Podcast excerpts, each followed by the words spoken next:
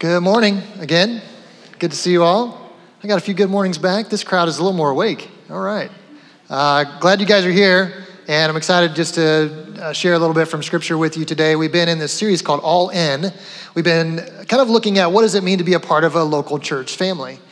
We acknowledge that anyone who is a follower of Jesus, who said, I want Jesus to be the center of my life, is a part of God's family. Uh, you don't have to apply or, or go through a process or a class. You're, you're in God's family if you're, a, if you're a follower of Jesus. But as we look at how the church sort of uh, proceeds, it gets laid out in the New Testament that these people who say, Jesus is my Lord, become part of a local expression of the body of Christ in the community in which they live. That's just kind of how it, it sort of works. And so, what does that mean? What does that look like to be a part of a local church family? And for us, specifically, what does it mean to be a part of Cicero Christian Church as, as a church family? Uh, so, we've talked over the last few weeks about uh, who we're becoming as individuals and who we're becoming as a church, and the kinds of things that we do as a church. What, what is it that we do, and how do we, we base that on scripture? So, today I want to talk a little bit as we wrap up this series on uh, leadership. What does leadership look like in our church family? I think that's a question a lot of people have when you, you come into a, a church or an organization, and, and there's some questions about, like, okay, who, who's, who's sort of in charge here? Who's sort of running, running this thing? Um, I, I, remember when I got married and I became a part of my wife's family. That's, that's kind of what happens is, is these, these people we call in-laws and, and they're now my family. And so my questions as I'm coming into this family is like, all right, who, who are these people? Why do they do the things they do? They're, they're different from me. We grew up in different parts of the country. And why do they talk the way they talk? I mean, Midwesterners claim they don't talk funny, but, but friends, you, you do. Um, uh, and why do they talk this way? Why do they eat the things they eat? Why do they have these traditions when they gather for you know uh, Thanksgiving or, or Christmas or whatever? It, it was all new to me. But one of the questions that you're asking is like, who's who's sort of running the show here in this family? Like who's who's kind of in charge? Who kind of is is calling the shots? And and who does everybody look to to make, you know, when they're making decisions and, and conversations? And and so over the years, I've I've come to believe that um, the person kind of at the center is, is actually my wife. She's, she's, the whole thing sort of revolves around her. And so I'm like, yes, I picked the winner. I picked the right one. Um, so that, that's a question that we have when we come in, especially into a church. You're asking the questions like, okay, how, how does this work? Like, who's sort of behind the scenes? Who's sort of uh, making all this function? And once again, the answer is my wife. No, I'm just kidding. Uh, that's not actually how that works here. But that's a question that people have and they ask, and I want to help you understand what that looks like here because uh, churches are different, right? All, all, kinds of churches are different. Um, we, we are on board with every church that believes in Jesus and, and um, believes that He's the Son of God and He's our, our way to heaven. Uh, they're all our brothers and sisters, but every church is different. And so when it comes to church leadership, what does it look like here? Because uh, in, in denominational type churches, we're not a denominational church, but denomination just means kind of there's like a, there's a system for either the country or the region or even maybe the world that sort of coordinates and organizes the church and makes, makes things happen and determines doctrine and how leadership is going to work. We're, we're not a denominational church. We're a, we're a church that came from a movement called the Restoration Movement that started a couple hundred years ago. In fact, Cicero Christian Church would be one of the earlier churches in this movement. We were planted in 1837. We're 184 years old as a church, looking pretty good for our age. But 180, 84 years ago, this movement launched this church here in Cicero. And the movement was all about kind of saying, like, we, the restor- it's called the Restoration Movement because it said we just want to restore the New Testament church. We just want to do church the way the Bible says to do church, which sounds really simple, but actually there, it's, it, you, you have to kind of understand, you know, contextual things and like, how do we, what does this look like in our day and time?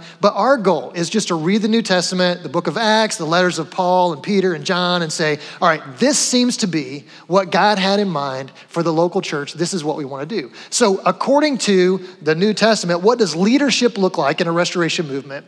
Church. So we want to we want to kind of answer that question today and introduce you to some of our leaders. We'll have a couple of uh, our elders on stage here in just a few minutes to share a little bit from their heart about uh, their role in leadership and what that looks like to them. One thing I just want to acknowledge as we're as we're sort of diving into this is that as a culture, we are somewhat skeptical and suspicious of people in positions of power or authority and, and rightly so. There have been cases, and, and we could all name, uh, probably list many, where, where people have abused power for their own benefit or to oppress or hold down other people. And uh, unfortunately, that's even happened in churches and places where you feel like this should be the place where we should be able to count on people to use uh, influence and authority in ways that actually lift others up. But unfortunately, that's even happened in churches. So, what we want to acknowledge is there's, there's sort of this like, uh, a little bit of suspicion or hesitancy or uncertainty when it comes to talking about authority and, and power in our culture because it's so easy for it to become abusive and um, for self, selfish gain and things like that. So we acknowledge that. And, and what we want to talk about today is like our, our leadership and the way we do things here. Um, it's not perfect. It's not perfect. We're, we're, we focus on direction, not perfection. You guys remember that? We say that a lot direction, not perfection. And the direction that our leadership is moving in is to keep Jesus at the center of who we are as individual followers and who we are as a church family. And so on a day-to-day basis, do we, do we make mistakes? Do we get that wrong sometimes? Yes, we do, because we're not, we're not perfect. Uh, but our direction is always going to be to say, hey, when we screw up, we're going to own it. We're, we're going to acknowledge that, and uh, we're going to seek forgiveness, and we're going to move, we're going to keep going in this direction of Jesus at the center of who we are as individual followers of Christ and who we are as a church family. So, with that in mind, let's, let's take a look at what does Scripture say about leadership? Does Scripture talk about leadership, and how do we, how do we know what good leadership is supposed to look like in the church? Well, with, as, as with anything that we talk about uh, relating to our faith, it all starts with Jesus. So, what did Jesus say about leadership? Well, fortunately, we do have uh, Jesus' words and his example on this subject. In Mark chapter 10, a couple of his disciples have sort of decided they're like, sort of, they're, prob- they're probably just better than everybody else. They're probably better than all the other disciples. And they just want Jesus to kind of acknowledge that. They just kind of go to him and say, Would you just, would you mind making it clear to everyone that we're, we're actually your favorite disciples. We're actually the best disciples. And when it comes to when it comes time to handing out, you know, crowns and power and salaries, like we're going to be at the top of the list. Would you just acknowledge that for everyone? And so here's how Jesus responds to that request from these two knuckleheads named James and John. Uh, Mark chapter 10, verse 42. And Jesus called them to him and said to them, You know that those who are considered rulers of the Gentiles lord it over them, and their great ones exercise authority over them. So Jesus sort of lays out here's what leadership looks like in the world there is someone at the top of the organization or the family or the whatever, and that person has all the power and authority, and they just pretty much tell everybody how it's going to be. And you have to get in line with this person and, and, and their rules and their expectations, or, or you're out. And, and that's sort of how leadership works in the world, Jesus says. The world around us is kind of run this way somebody at the top, and these, these people, his listeners, would have been very familiar with this is how the Roman government worked. They had a, a Caesar, right? And Caesar sort of what, what he said, that's, that's how things went. He had all the power and the authority. That's, that's how it works in the world. But Jesus says, verse 43, but it shall not be so among you. That's not how we're going to do things in the kingdom of God. He says, but whoever would be great among you must be your servant, and whoever would be first among you must be slave of all. If you want to serve, if you want to lead in the kingdom of God, you go to the bottom, you go to the back of the line, which is really easy for someone to say. But then Jesus backs it up with his own actions. For he says, For even the Son of Man came not to be served, but to serve, and to give his life as a ransom for many. Jesus says, I'm not just telling you what to do, I'm gonna show you what to do. I'm gonna show you what good leadership looks like. And then he washes their dirty, stinky feet because he became a servant. And then he goes to the cross as an innocent man to bear the sins of the world, your sins, my sins because he's a servant. And he said, This is how we lead in the church, in the kingdom of God. This is what leadership looks like. You become a servant, first and foremost. And that's, that's, that's our model. That's, that's what we are trying to do here is that anyone who wants leadership, influence, authority within the church, the, the direction, it begins with this. Can you be a servant? Can you be a servant, first of all? Because if you can't be a servant, you can't lead in the kingdom of God. So that's where we start. So in um, in the restoration movement, the way leadership uh, works, the way we see it laid out in Scripture, is that churches are sort of led, or the spiritual responsibility. This is the way I, I uh, think. Um, Paul and Peter actually lay this out. The spiritual responsibility for the church family is given to uh, a group called the elders. And the elders are selected by the church family, and in some sense, we believe they're called by God into that role, and they take spiritual responsibility for the church family. And so we have elders uh, here, and, and we'll hear from a couple of them here in just a minute.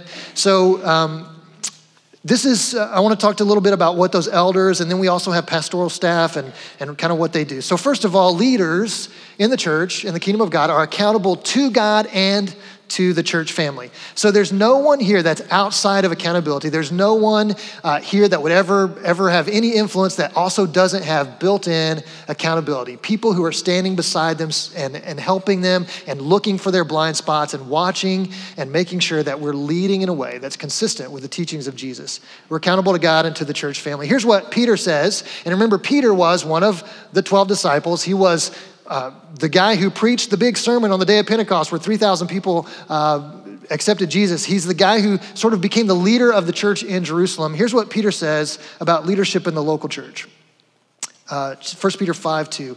Um, so I exhort the elders among you as a fellow elder and a witness of the sufferings of Christ, as well as a partaker in the glory that is going to be revealed.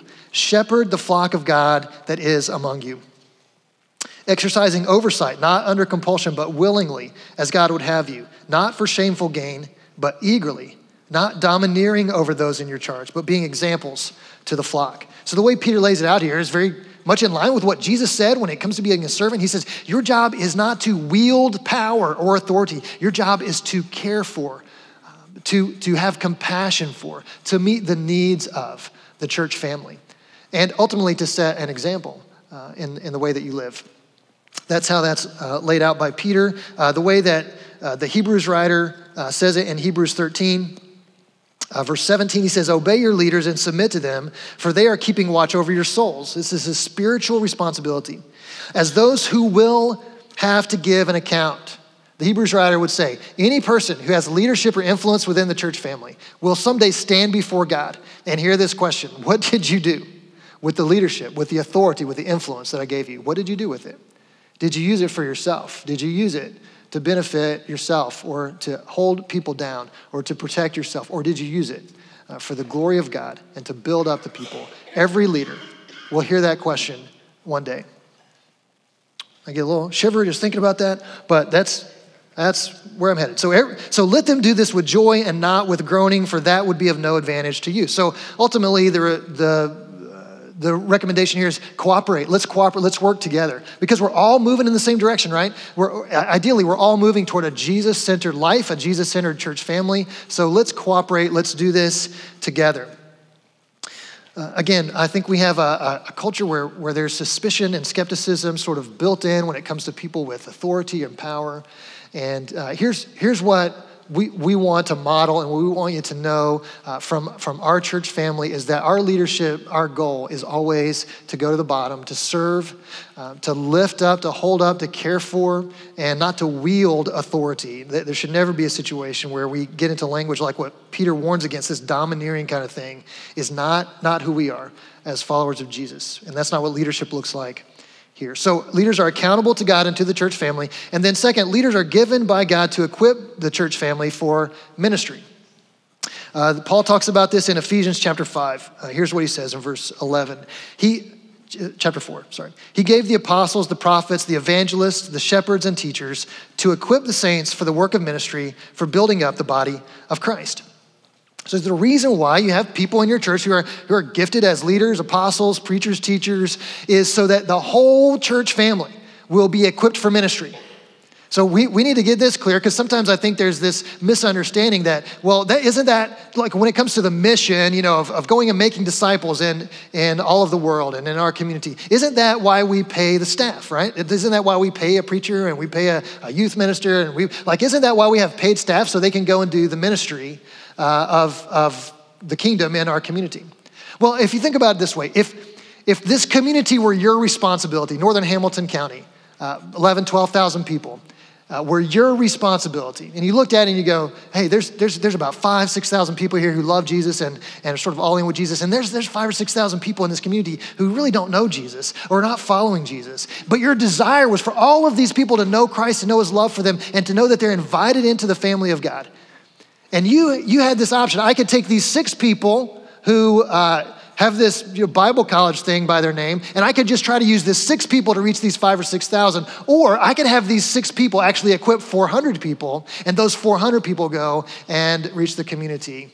Which, which sounds like a better plan? 400. 400 sounds better than six, right? That's, that's the plan. That, that we're here, our leadership and our staff are here to equip you for ministry. Every follower of Jesus, every person who declares Jesus is Lord is a minister. You're a minister. Congratulations. Checks in the mail, right? Okay? Every person here is a minister, and it's, it's my job, and it's the job of the elders and staff here to make sure that you are equipped for ministry. So, the reason why we do microchurch and we do classes and we have these 5 2, you know, about our 5 2 principles, uh, and we have this training. The reason why we do all of this is to equip you for ministry. And if you're involved in all of that, I believe that you are being equipped, that you are growing as a person who can go into our community and invite everyone to life with Jesus. That's, that's the goal. That's what we're moving uh, towards. Um, that's the direction we're headed. So th- that's the job of the leaders. The leaders are accountable to God and the church family. The leaders are here to equip the church family. So, what, what's the church family's job? The church family's job is to receive leadership, to allow people to guide you. Uh, I think sometimes we have this individualist spirit, this independent spirit. We, we gotta say, I don't, I don't really need anybody. I've got a Bible. Like, I don't need anybody to, to, to point me in a direction. I've got a Bible, you know? Just leave, leave me alone, let me do my thing. But that's not how God set the church up. He, he set the church up so that we would work together, we would learn from each other, we would grow together. And so part of that is just the humility to say, I I could use some guidance. I could use somebody to come alongside and equip me for ministry. I think I could do better at this if I had somebody who's farther down the road, who has more training, more experience to guide me. So, uh, Hebrews writer again in verse in chapter 13 verse 7 remember your leaders those who spoke to you the word of God consider the outcome of their way of life and imitate their faith he says, consider the outcome of their way of life. So you should look at the leadership of the church and you should evaluate it. And you should say, is this person moving in the direction of Jesus centered living? If I were more like this person, would I be a better follower of Jesus? And if your answer to that is no, then we have a problem. If you, if you looked at my life and you said, if I were more like Adam, I, I, I think I'd be a worse Jesus follower right? Then that's a, that's a problem. That's where this accountability comes in, where you should be able to come to our leadership and say, hey, I see a pattern in the life of a leader that doesn't look like Jesus centered living. We, we have a problem. We need to talk about this. But so that's part of your job is to, to consider the way of life of the leaders and what you see that's good, imitate that. Paul would say something that, that man, it would just, uh, it would just terrify me to say, but Paul would say, imitate me as I imitate Christ. That's a, that's a bold uh, declaration. Imitate me as I imitate Christ. And I want, as a leader, to be able to say that. I believe all of our leaders would love to be able to look at you and go, hey, I, I want you to imitate me as I imitate Christ. I, I know that if you imitated everything that I do, you'd make a lot of mistakes. But I, I want more than anything for Jesus to be at the center of my life. And, and if that's what you want to, I think we can help each other. I think we can do, I think we can make each other better and we can work together uh, to, to move in that direction. So that's, that's, that's the goal. I want to show you just a, a picture of this because I, I, do better with graphics, with visual images. So I want to show you what this looks like uh, in a visual sense. And then we're going to have a couple of our elders come up and share with you from their hearts uh, kind of why they do what they do and how they see that.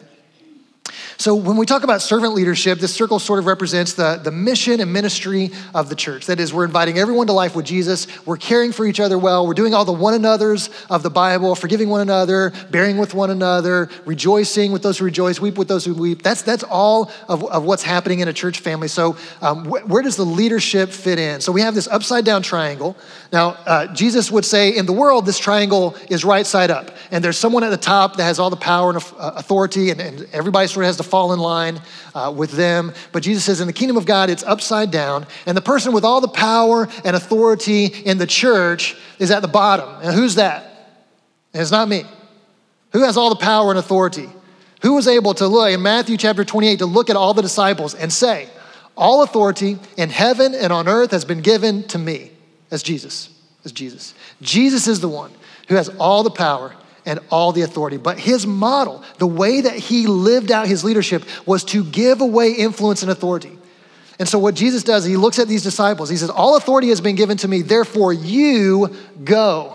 I am, I am giving you influence. I am giving you authority to go and live out the mission and take the gospel all over the world. So, Jesus gave away influence and authority.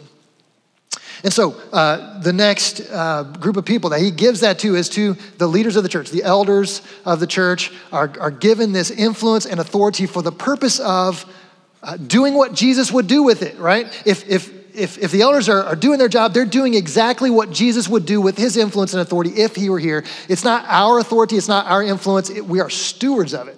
Uh, we, we're just, we just get to hold on to it for a little minute and we do with it what Jesus would do with it if he were standing right here in front of you today. So, as the elders do that, they invest, they give away influence and authority just like Jesus would, just like Jesus does. Um, to uh, the, the pastoral staff. So this is these are the people who you know we've, we've had training. We went to Bible college. We've been uh, doing ministry. I've been doing ministry for 20. Uh, math gets hard. 22 years, 23 years. I don't know. And so I bring that experience and everything to this church family to try to help us. Uh, and, and, my job then, and the job of our pastoral staff, is then to equip the next level of, of leadership, which is our lay leaders. Lay leaders is just a term we use for the people who are ministers and aren't getting paid for it, right? So you, you go to a job and then you come and you volunteer your time here, or you, you live out your ministry at your workplace, whatever that looks like. And so, so my job and the job of our pastoral staff is to equip uh, our lay leaders. We have a team ministry system here that uh, anybody that's a coach uh, or a team minister, uh, you're filling, if you're a coach or a team minister here, you're filling the role that the Bible called deacon. That's a, that's a deacon role. You've, you've seen that term. Deacon is just a word that means servant. And so you're a servant in the church who has some influence and you have specific jobs to do. And so then then your job as a lay leader, as a, a team ministry uh, coach or, or team leader, is to then equip and empower the, the, the, volunteers, the people that you serve. And so each of us have someone that we're serving, and our volunteers then, then go into the community and, and we serve the community, just like we're going to do next Sunday when we, we don't have our worship service. And when we first started doing this, this is our fourth year doing the service day. We first started doing this, we had people like, so when, when, is, uh, when, do, we, when do we come into the big room and, and, do, and do worship? I was like, well, we're not, we're not going to do that, but, then, but, but, but we have to do that. That's what you do on Sundays, right? You come into the big room and you do worship on, on Sundays, right? Well, yeah, but we're going to actually worship in a bigger room uh, out there, and we're going to worship through serving our community.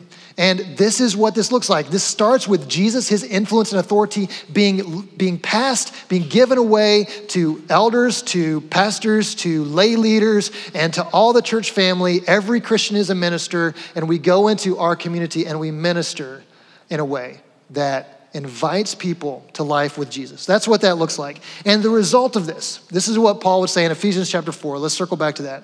The result of all, if we do this right, if, we're, if we keep moving in this direction, Here's, here's what Paul would say will happen. Until we all attain to the unity of the faith, that we will be united in our faith, and the knowledge of the Son of God, we will know Jesus, and to mature manhood, that we will grow up as a church family to the measure of the stature of the fullness of Christ, like grow all the way up to the measure of the stature of the fullness of Christ, that we may no longer be children tossed to and fro by the waves and carried about by every wind of doctrine, by human cunning, by craftiness and deceitful schemes. Paul says, There are forces in the world that will work against the health and effectiveness of the church. Do you believe that? Do you see that? Are there forces in the world that are working against the health and effectiveness of the church, the kingdom of God?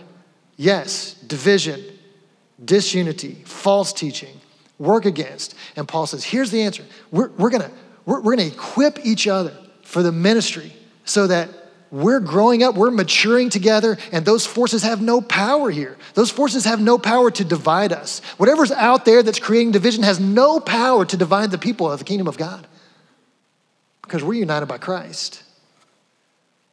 Verse 15, rather, speaking the truth in love, we are to grow up in every way into Him who is the head, into Christ from whom the whole body, joined together, held together by every joint with which is it equipped, when each part is working properly, makes the body grow so that it builds itself up in love. Paul says if you get this right, if you move in this direction, if you have servant leaders who are giving away influence and authority, then you're, you're, you're maturing as a church family and you're going to be able to resist all the forces that are trying to separate and divide and limit the effectiveness of the church family in the world. And, and you wrap all of this up in love. That's our goal. That's what we're moving toward. And again, uh, we don't get this right every day. There, there are times when we, we make mistakes.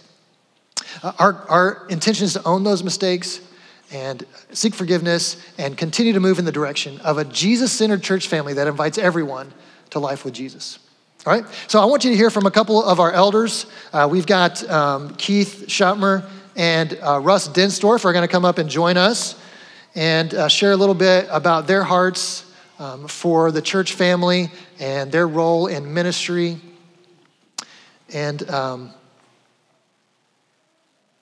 we'll, I'm going to stand here awkwardly while they get their stools set.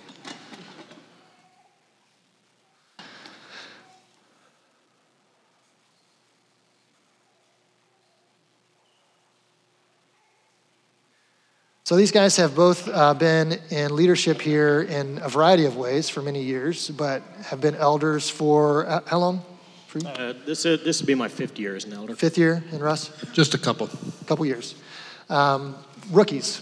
No, uh, these these guys have both been following Jesus for a really long time and are, are fully devoted to Him and to the church family. So um, just to start with, can you share a little bit about?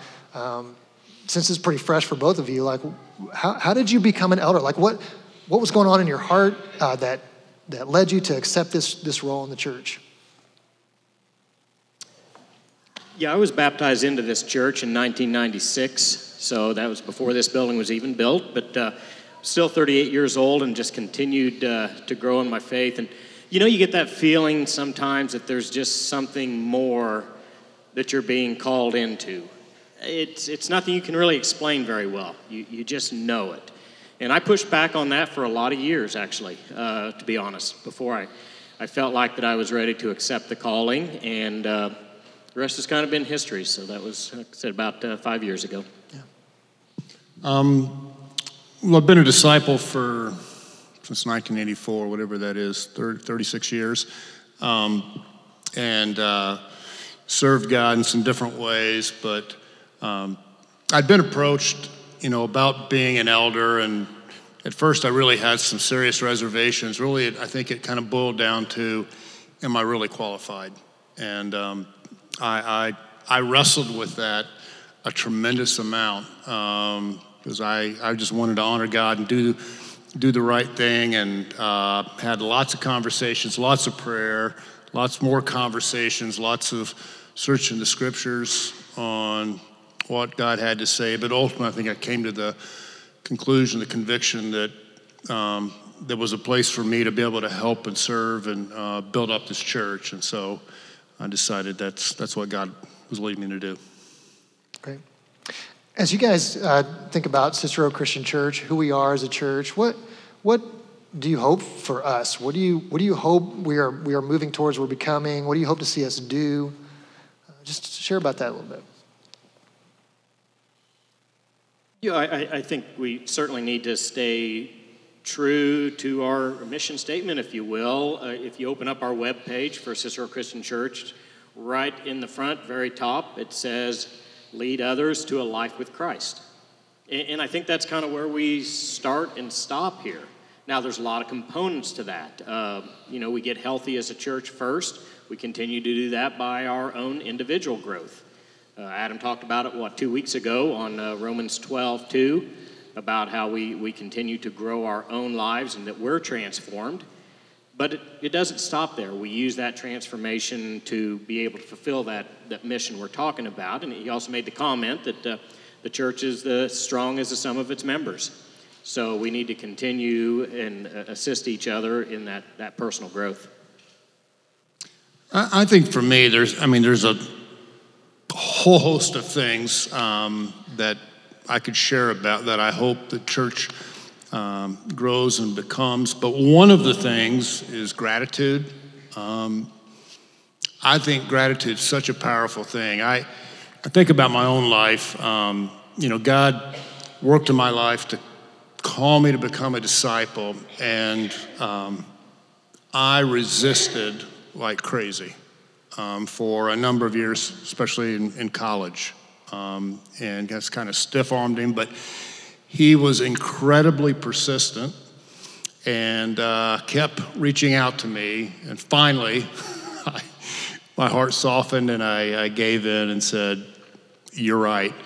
And it, it struck me because one of the things that I always wanted was I, I always wanted to have a best friend.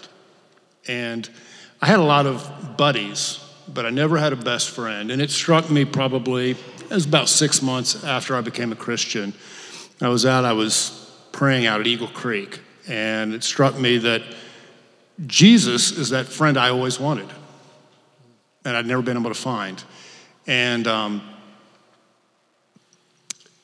I'm so grateful just to be a disciple of Jesus, to have his mission, to be part of his church is, is, is I mean, those things are the greatest things in my life. It's an incredible honor uh, to be a disciple of his. And so I think one of the, one of the hopes that I have as a, as a congregation is that we, our hearts are really filled. We realize what an incredible gift we have. Yeah, that's great.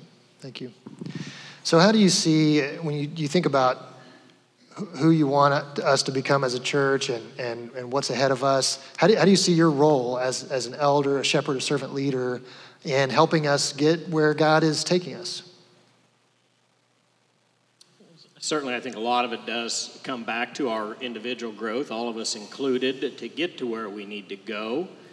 Uh, but as our role as elders to do that, one of the things we need to do is, is help eliminate distractions or things that keep us from that. Sometimes the best way to move forward is to not move backwards. And, uh, you know, that may sound a bit odd in our Christian walk, but I, I, think we would all agree if we thought about it, there's, there's some validity to that. So that's not just true for us as individuals, but also true for us as a church, that if we take our eye off the ball at all of what our ministry is, is to share Jesus with others, then we're moving backwards. Uh, we have to guard ourselves a little bit that, that we don't become a church that's just where everybody comes to be fed. I mean, there's certainly want you to be fed here. That's not my point at all. But we don't want it to stop there. And I think that's how we can move forward is if we certainly do get fed here, but we don't want that to be our objective to walk out at the end of a Sunday and feel like our obligation is met, that it's a seven day a week job for, for all of us. So, so I, I think that's what we can help with. Uh, certainly, certainly shepherding. And that's, that's a word that, that maybe is a bit odd to some people. What does that really mean? Am, am I being shepherded, shepherded or am I not? And it, it's nothing that formal at all when, when we talk about shepherding people. We all do it, by the way. It's not just the elders, as Adam said, and the staff's job, but we all have people we should shepherd. But most of it's pretty casual. Rarely is it an appointment or a set time. It's usually those conversations that we have just to help people and, and empathize with them and share with them and, and share God's love if, if, if that's the appropriate time. Um, and uh, that's certainly part of how we move forward as well. I think for me, one of the things is simply to practice what I preach. Um, I mean, to, to really live out the convictions that I say that I have, that I see in the scriptures. Um, I think another thing is uh, to be transparent with my life. Um, I mean, I, I, wrestle with my selfish nature all the time, and to be able to um, to share about that and grow in Christ, I think is is helpful. Yeah. Um, and I, I think, um, like Keith shared, you know, the whole shepherding. I mean, that's I, I think is, is, is paramount to you know what we're to do and to, to really build up and encourage and serve and um, be with be with people and I think uh, one of the role that I I see is I mean I've been uh, trained and taught some different things. And I think just with our leadership team to be able to share some of those things uh, and pass some of those things on. Great. Well, I appreciate you guys sharing a little bit, and I know that um, um, you care deeply about this church family and uh, have made sacrifices to. Uh, to serve and, and, and bless people here, and I'm uh, grateful for that. And thank you for your vulnerability as well, just acknowledging that we're, we're works in progress also. Um, so th- thank you for, for that. And I just want to invite you guys, we're just going to uh, uh, pray for our, our leaders. Would you uh, stand with me?